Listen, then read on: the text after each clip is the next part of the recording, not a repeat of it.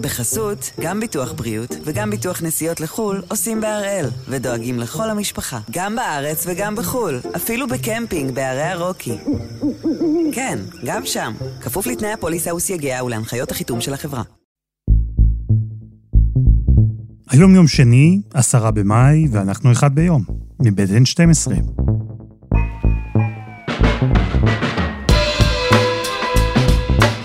אני אלעד שמחיוף, ואנחנו כאן כדי להבין טוב יותר מה קורה סביבנו, סיפור אחד ביום, כל יום. אז היום יש חשיבות גדולה במיוחד לתאריך העברי, כ"ח באייר. ביום הזה, כך קבעה ממשלת ישראל, יצוין יום ירושלים. זה יום חג לאומי לציון שחרור העיר, איחוד העיר, יום שמסמל את הקשר שבין העם היהודי לבירתו הנצחית. אלא שהשנה יום ירושלים הוא מתוח מתמיד. כבר ימים ארוכים יש מהומות אלימות בעיר. זה קורה כי אנחנו בחודש הרמדאן. זה קורה כי יש תסכול מביטול הבחירות ברשות הפלסטינית. זה קורה כי יש מתח מול המשטרה שאסרה על צעירים ערבים לשבת על מדרגות שער שכם. זה קורה אחרי שמתפללים התאגדו במסגד אל-אקצא ועידו משם אבנים. וזה קורה גם, ולא מעט בגלל, קרב שמתחולל כבר שנים בשכונת שייח' ג'ראח. קרב שמגיע עכשיו לנקודת שיא.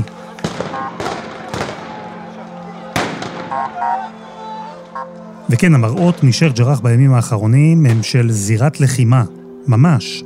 תושבים ערבים הציתו רכב של יהודים. תושבים יהודים תפסו מחסה וחיפו אחד על השני עם אקדחים שלופים, ברחוב.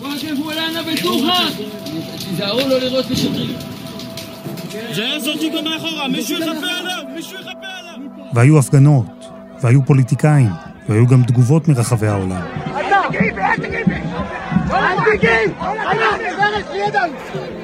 מה המשטרה עושה? זה בדיוק מה שקורה בירושלים. שקט אתה, שקט אתה. זה בדיוק מה שקורה בירושלים. אז הפעם אנחנו עם הסיפור של שכונת שייח' ג'ראח. בישראל אומרים שמה שקורה שם הוא סכסוך נדל"ן פרטי. הפלסטינים אומרים שזה מאבק דתי על ריבונות. דבר אחד בטוח, זה כאילו סיפור על שכונה אחת, אבל בעצם זה הרבה הרבה יותר גדול.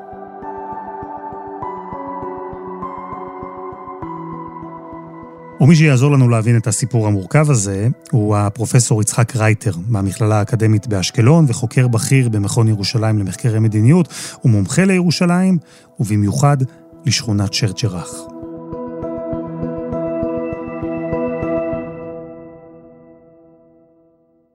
שלום יצחק, מה שלומך? שלום, שלום אלעד, הכל בסדר. כמה שנים כבר אתה אה, עוקב וחוקר אחרי אה, ירושלים בכלל ושייח' ג'ראח בפרט? אה, בערך לגבי ירושלים 30 שנה, לגבי שייח' ג'ראח 12 שנים. מפתיע אותך מה שקורה שם בימים האחרונים? ממש לא.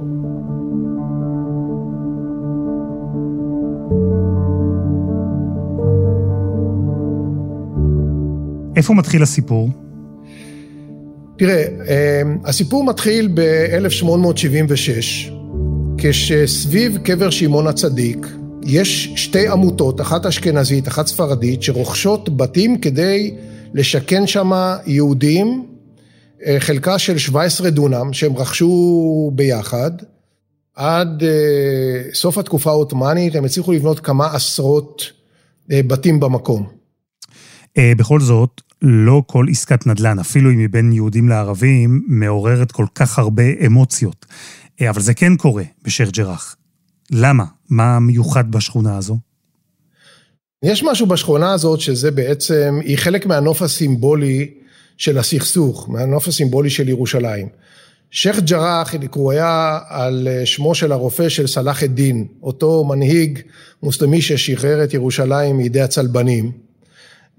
זה השכונה, זה בעצם משכנות שאננים של הפלסטינים, כי זו השכונה הראשונה של יציאה מהחומות של ירושלים, וגם זאת שכונה שממוקמת אסטרטגית מחברת בין מערב ירושלים ובין הר הצופים, כך שמי שרוצה לשלוט בשכונה מחבר לעצמו חגורה של חיבור או ניתוק בעיני המתיישבים היהודים, אם הם יתיישבו ויתפסו את הבתים בשכונה, הם יצליחו לנתק את העיר העתיקה משכונות צפון ירושלים הפלסטיניות. אז יש עמותות יהודיות דתיות, אחת אשכנזית ואחת ספרדית, שרוכשות את הקרקע הזו, הסמוכה לקבר של שמעון הצדיק, במטרה ליישב אותה. ממי הם רכשו? מי היה שם לפני? הם רכשו את זה מערבים, רכישה פרטית. זו הייתה קרקע פרטית, וזה לקח זמן עד שהם גייסו את הכסף ובנו שם כמה עשרות אה, בתים מאוד מאוד קטנים, בשכונה שנקראה נחלת שמעון. ובפרק הזמן הזה, בין סוף המאה ה-19 עד שאנחנו מגיעים להקמת המדינה, אנחנו יודעים מה קורה בשכונה? היה שם סוג של דו-קיום, כי במדורות של ל"ג בעומר הירושלמי, סביב קבר שמעון הצדיק, היו משתתפים נוצרים, מוסלמים, תושבי ירושלים. זאת הייתה פשוט חגיגה כמו כל החגיגות שהיו בעבר סביב קברי קדושים בגליל, שגם הם היו משותפים לכמה דתות. אז הגיעו לשם ושיתפו פעולה ולא הייתה בעיה. הצהרת בלפור היא זאת שהתחילה להדליק את המתח שהיה במקום הזה, וכמובן אה, אחר כך 1948 אה, והמלחמה שהביאה לכך שתושבי השכונה היהודים פונו משם, הבריטים הם אלה שיזמו את הפינוי של היהודים משכונת שייח' ג'ראח, ב-48 הם שוכנו במערב ירושלים, קיבלו נכסים נטושים של פלסטינים במערב ירושלים, תושבי השכונה היהודים שהתגוררו בשכונה הזאת. כלומר, עם הקמת המדינה ובזמן מלחמת העצמאות, היהודים כבר פונו משייח' ג'ראח, והיא הופכת לשכונה ערבית. היא נתפסת אז כיעד בעל משמעות מסוימת? יש איזו שאיפה לחזור לשם אז, ב-1948? השכונה הזאת מקבלת אה, מעמד סימבולי בעקבות אירוע דרמטי שקרה במהלך מלחמת העצמאות, ב-13 באפריל 1948, כששיירה שהייתה מובילה את עובדי בית החולים הדסה ועובדי האוניברסיטה העברית על הר הצופים, עוברת בכביש בפאתי שכונת שייח' ג'ראח ומותקפת על ידי ערבים. אה, הערבים טוענים שזאת התגובה שלהם לטבח שהיהודים חוללו בתושבי דיר יאסין הערביים. בפעולה הזאת נהרגו 78 אחים, אחיות, רופאים, פרופסורים, נשיא האוניברסיטה אה, העברית דאז, והיא השאירה רושם וזיכרון טראומטי על הציבור היהודי, ולכן השכונה הזאת, יש לה את הממד הזה של, של סמליות שטבוע בה, ו, ו, ויכול להיות שיהיו גורמים שיגידו שחשוב כמובן לשלוט בה.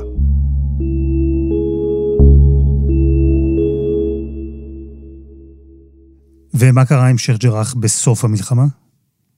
היא בעצם, הבתים כבר היו מפונים בזמן המלחמה, וזהו, וזה הופך, לאט לאט זה הופך להיות אחר כך שטח בשליטה של אה, ירדן כמובן, בתום המלחמה. ירדן כבשה את, אה, את העיר העתיקה ואת השכונות של מזרח ירושלים.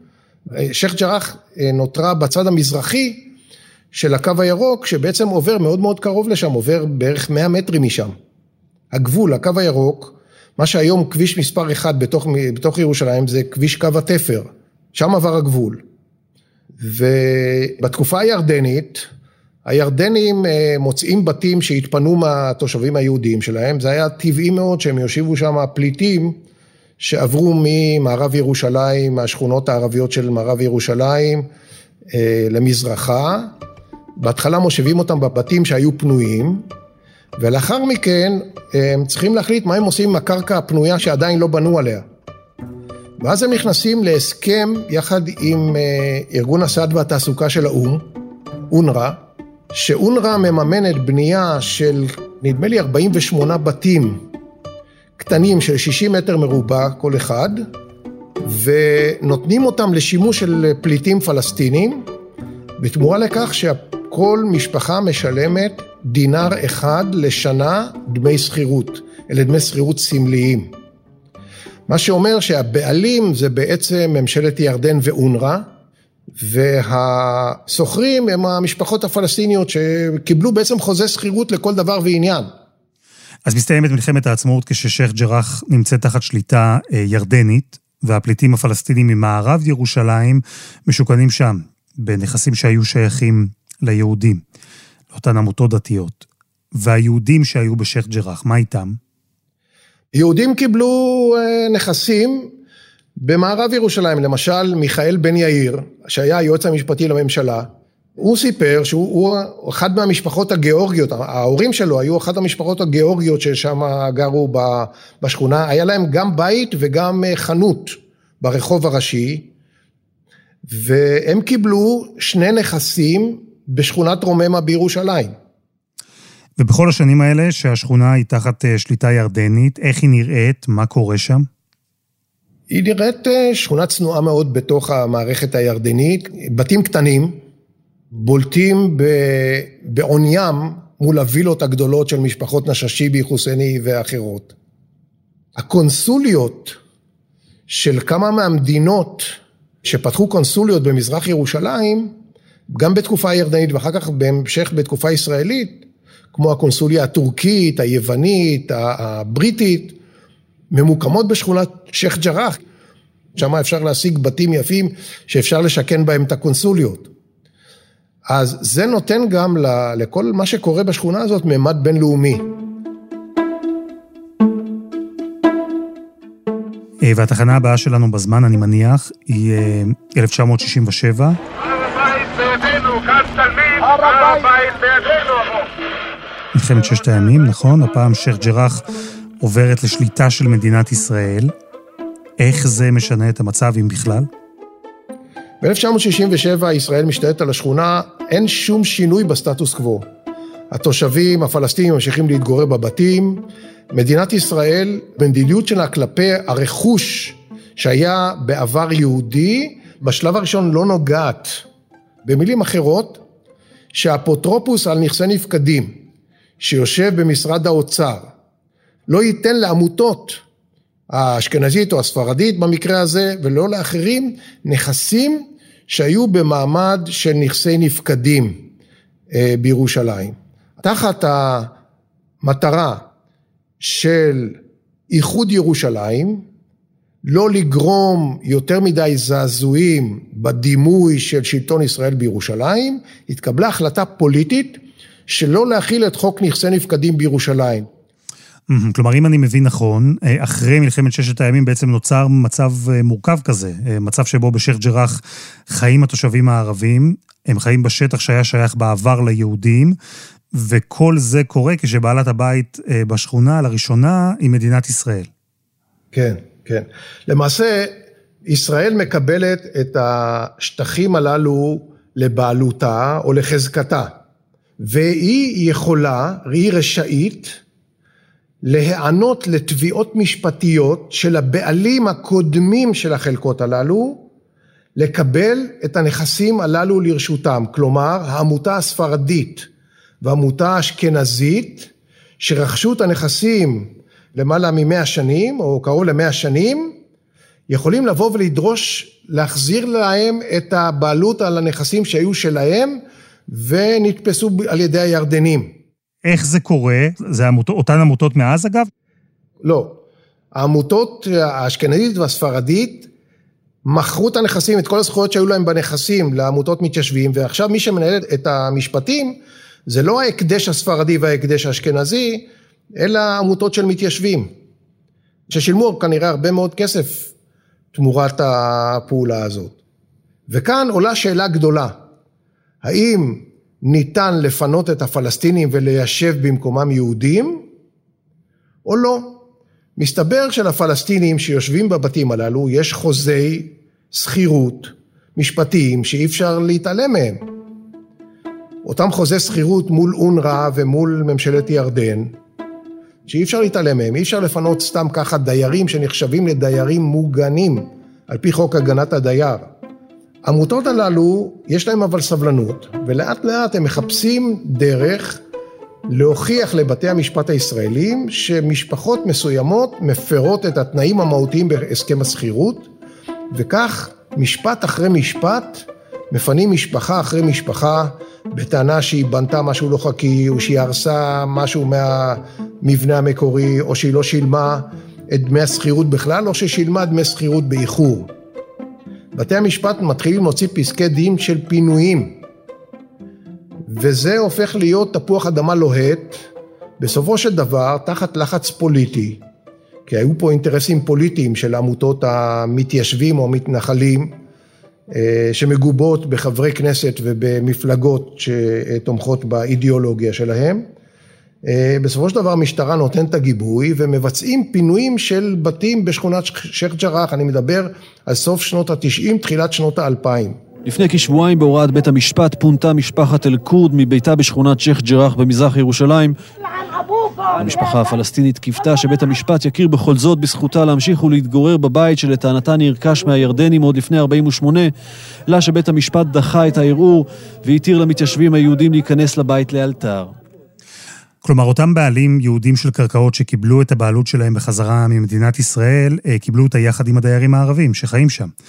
אז הם התחילו לפעול, אותם בעלים יהודים, משפטית, כדי לפנות את המשפחות הפלסטיניות מהשטח, אה, אבל זה, כמו שאנחנו יודעים, מאוד מורכב. זה קורה בכלל בעולמות של החוק להגנת הדייר ודיני החוזים, ובשלב הזה אותן משפחות חיות שם כבר אה, עשרות שנים. כן. משפחות של אה, פלסטינים שיושבים שם מאז 48'. אלה המשפחות. שבעצם חוזה השכירות עבר מהבעלות הירדנית לבעלות הישראלית, הם תחת אותו חוזה שכירות, עד היום משלמים את הדינר הזה? נכון, והמשפחות הללו והיורשים של המשפחות הללו שמתגוררים לפעמים בדירה קטנה מאוד, יש לך משפחה עם 11 ילדים, ואז כשבאים לפנות דירה של 60 מטר, פתאום מפנים שם 13 נפשות, וזה מקבל תהודה תקשורתית ותהודה ציבורית בינלאומית, הפעולות הללו, וכמובן שזה מקבל תהודה פוליטית בתוך מדינת ישראל, בעיקר עמותות שמאל מנהלות אה, הפגנות סביב הפעולה הזאת של פינוי משפחות משייח' ג'ראח. כמה אה, משפחות פלסטיניות פונו משייח' ג'ראח עד היום, אנחנו יודעים? אה, כן, אני לא זוכר את המספר המדויק, אבל זה בסדר גודל של תריסר משפחות. ויש כרגע בבית המשפט העליון עוד, עוד משפטים שמתנהלים נגד שמונה משפחות נוספות. Mm. ובמקומן נכנסו משפחות יהודיות? כלומר, זה, זה מה שקרה? בשנות האלפיים נכנסו 18 משפחות יהודיות ועוד אה, שני רווקים לבתים שפונו, אה, כי הבתים חולקו ליחידות קטנות יותר. וזה אנשים שחיים בצניעות שם, אני אגב ביקרתי שם, אנשים שחיים בצניעות, ביומים כתיקונם אתה יכול לראות אה, אישה דתייה עם שביס על הראש, הולכת עם עגלת תינוק בשכונת שייח' ג'ראח, כאילו שהיא הולכת בשכונת רמות בירושלים. ואף אחד לא נוגע בה. אבל כשיש את המתח הזה לקראת פינוי, הרוחות מתלהטים גם מצד מפגינים וגם מצד התושבים המקומיים, ויש שם גרפיטי, ויש שם דגלי ישראל, ויש שם סיסמאות כמו ושבו בנים לגבולם, אה, סמלי המנורה ודגל פלסטין וכולי, ואז אתה, אתה נכנס לאווירה של מתח במקום. מה טוענים הצדדים? כלומר, בסוף אם אנחנו מדברים על סכסוך שהוא לפחות משפטית, סכסוך אה, מעולמות הגנת הדייר, איך זה הופך להיות ויכוח פוליטי? אה, הטענה היא שאתה לא יכול היום, אחרי שעברו כמה עשרות שנים, אה, להוציא אותם באופן חד צדדי מהבתים שלהם. זאת הטענה של ארגוני השמאל. ממשלת ישראל טוענת, זה לא עסק שלי, זה עניין נדל"ני. זה עמותות מול מתיישבים, זה בתי משפט, זה לא אנחנו מחליטים, זה לא אנחנו. ידוע לנו אבל שיש גיבוי ממשלתי. אה, השמירה, האבטחה במקום ממומנת על ידי משרד השיכון. אה, כוחות מג"ב מפטרלים ובוודאי נשמעים להוראות הבוסים שלהם בממשלת ישראל. זה ברור שיש שם גיבוי ממשלתי, אבל, אבל לכאורה העירייה והממשלה טוענות זה לא שלנו. אה, אמרת שאתה חוקר את שייח' ג'ראח כבר 12 אה, שנה, ושאתה גם פרסמת מחקר מקיף על השכונה. מה למדת? שוחחנו עם לא מעט אה, פלסטינים וגם עם יהודים שעברו להתגורר בשכונה הזאת. שמענו את התגובות שלהם, ולמדנו איך בעצם יש פה שני נרטיבים מקבילים שלא נפגשים אף פעם. שכל צד רואה את ההיסטוריה בצורה הפוכה מהצד השני, וזה לא יעזור. ויש פה שיח של צדק, שאתה לא יכול להתמודד איתו ברמה הפוליטית, ויש שיח משפטי מצד שני, שאתה גם כן, הוא, הוא, הוא, זה כאילו פלנטה אחרת. ישראל משתמשת בשיח המשפטי, יש פה חוזה שכירות, אתם הפרתם את חוזה השכירות, הפלסטינים משתמשים בשיח הצדק, וזה שני רבדים שונים של שיח שלא נפגשים. והשאלה אם יהיה פה איזשהו מבוגר אחראי שיחליט לעשות איזשהו סדר ו- ולחשוב באמת מהם האינטרסים האמיתיים של מדינת ישראל. האם באמת היום בשנת 2021 יש תועלת ביישוב של עוד כמה משפחות של יהודים בתוך שכונה ערבית שממילא הם אף פעם לא יהיו בה הרוב.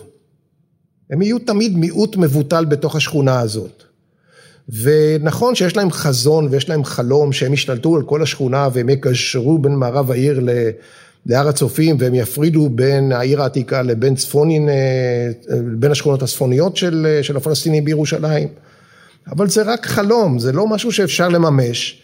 ומצד שני, ישראל משלמת מחירים ביחסים הבינלאומיים שלה, משלמת מחירים בתקדימים שהיא עלולה ליצור, משלמת מחירים בהרס הדימוי של ירושלים כעיר שחוברה לה יחדיו. והשאלה אם יש מישהו מבוגר אחראי ששם את שני הדברים הללו על כף המאזניים ושואל מה עדיף לנו. ואני תוהה ברמה האישית שאתה עושה את המחקר ומדבר עם האנשים ומבין שיש שני נרטיבים מקבילים שלא נפגשים. קורה שאתה תופס את הראש ואתה אומר לעצמך, זה כל כך מורכב, זה, אין לזה פתרון, אין לד... זה לא מתכנס. אה, לא, האמת היא שלא. האמת היא שלא, לא קרה לי, כי אני, מטבעי אני אה, אופטימי מאוד, ואני חושב שיש דרכים אה, לפעול, ואנחנו גם במחקר הזה ממליצים כמה המלצות. אחת ההמלצות שהמלצנו, זה איך להחזיר את השליטה לממשלת ישראל. כמו הר מירון, עכשיו דיברו על הר מירון בדיוק אותו דבר. להפקיע את השטח ולהחזיר אותו לממשלת ישראל. אנחנו המלצנו את זה ב-2010, להחזיר את כל אה, שכונת שמעון הצדיק לממשלת ישראל. שהיא לא תוכל להגיד שזה עמותות וזה שטח וזה עניין נדל"ני וזה לא מעניין אותנו. ואז היא תוכל לעשות שם סדר מחדש. ולא תיתן לכל עמותת מתיישבים ולכל אה, פעיל פוליטי כזה או אחר לעשות שם כרצונו. הצעתם את הרעיון הזה למישהו ממקבלי ההחלטות? כן, בוודאי, אנחנו העברנו את, ה, את המחקר הזה עם המסקנות אה, למקבלי ההחלטות. זה היה אז אה, ממשלת, אה, ממשלת נתניהו, עד כמה שאני זוכר, אה, וגם לראש העירייה, אה, גם אה, קיבלנו פניות אה, מגורמים בינלאומיים. אה, נפגשנו עם נציג הקוורטט בירושלים, העברנו לו את המחקר בשפה האנגלית. ו... וזהו, ומכיוון שאחר כך נרגעו הרוחות, אז שכחו מזה. ועכשיו זה מתעורר מחדש, בגלל שזה, יש עוד סדרה של משפטים, והפעם להוציא מספר יחסית גדול של משפחות פלסטיניות מהמקום, הכל יחד יוצר פה איזה מצב די נפיץ. והיום, יום שני, היה צריך להיערך דיון בבית המשפט העליון על פינוי עוד משפחות ערביות משייח' ג'ראח, דיון שגרם ללא מעט מתיחות בימים האחרונים.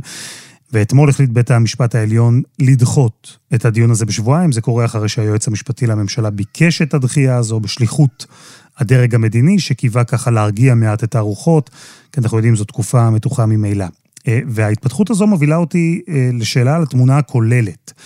כי אנחנו רואים כבר מצבור של אירועי אלימות בירושלים. יש הרבה סיבות, זה קורה בשטח גדול ומגוון. השאלה אם אתה יודע לומר מה התרומה של סיפור שייח' ג'ראח אה, בתוך מה שקורה עכשיו בעיר. אני חושב שלמה שקורה בשייח' ג'ראח יש משמעות רבה, כי אה, זה כאן גם עניין סימבולי של פינוי, שכמובן מזכיר את הנכבה והפליטות, ומזכיר את זכות השיבה ואת את אה, תביעות השיבה וההשבה של הפלסטינים. אה, זה מתחבר גם אה, כמובן לסיסמאות של חמאס, זה מתחבר למה שקורה בהר הבית, ו... ולכן שייח' ג'ראח, מכיוון שגם מדובר פה באנשים חיים, זה לא רק סיסמאות, זה אנשים שרואים תמונות שמפנים אותם מהבית ומושיבים אנשים אחרים במקומם, זה, הייתי אומר, מצית את הרוחות, לא פחות מאשר רימוני הלם שנזרקים בתוך מסגד אל-אקצא.